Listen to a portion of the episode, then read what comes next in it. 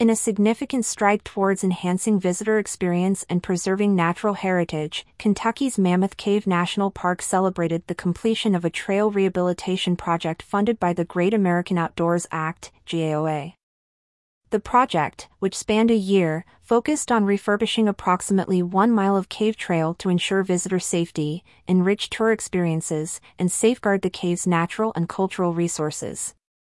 The celebration of this milestone was marked with a ribbon-cutting event graced by park officials, invited guests, and the diligent construction project leaders.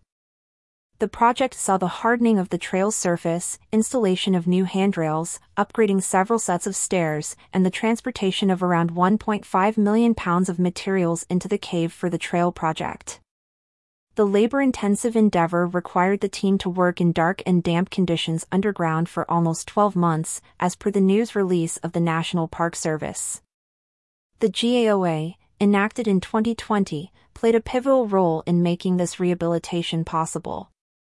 The Act, which permanently funds the Land and Water Conservation Fund, LWCF, at $900 million per year and provides $9.5 billion over five years to address maintenance backlog at American national parks, has been hailed as the most significant conservation legislation in nearly half a century.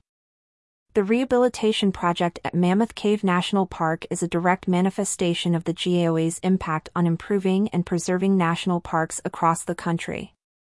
The meticulous work involved in this project not only enhances the aesthetic appeal of the cave but also significantly contributes to the safety and accessibility of the cave trails for visitors. The project also saw the improvement of two gathering areas for tour groups and major changes to the overlook of Crystal Lake in the frozen Niagara section. Public cave tours through the Domes and Dripstones tour route are set to resume in early October, with cave guides actively training in the new section of the cave to reacquaint themselves with the tour route, geology, and history. The economic ripple effect of this project extends to the local community. In 2021, the park received 516,000 visitors who spent an estimated $47.9 million in local gateway regions.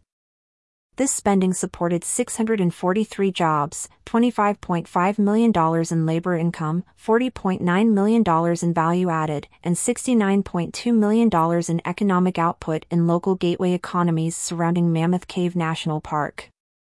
The funding from GAOA and the bipartisan infrastructure law are part of a concerted effort to address the extensive deferred maintenance and repair backlog in national parks.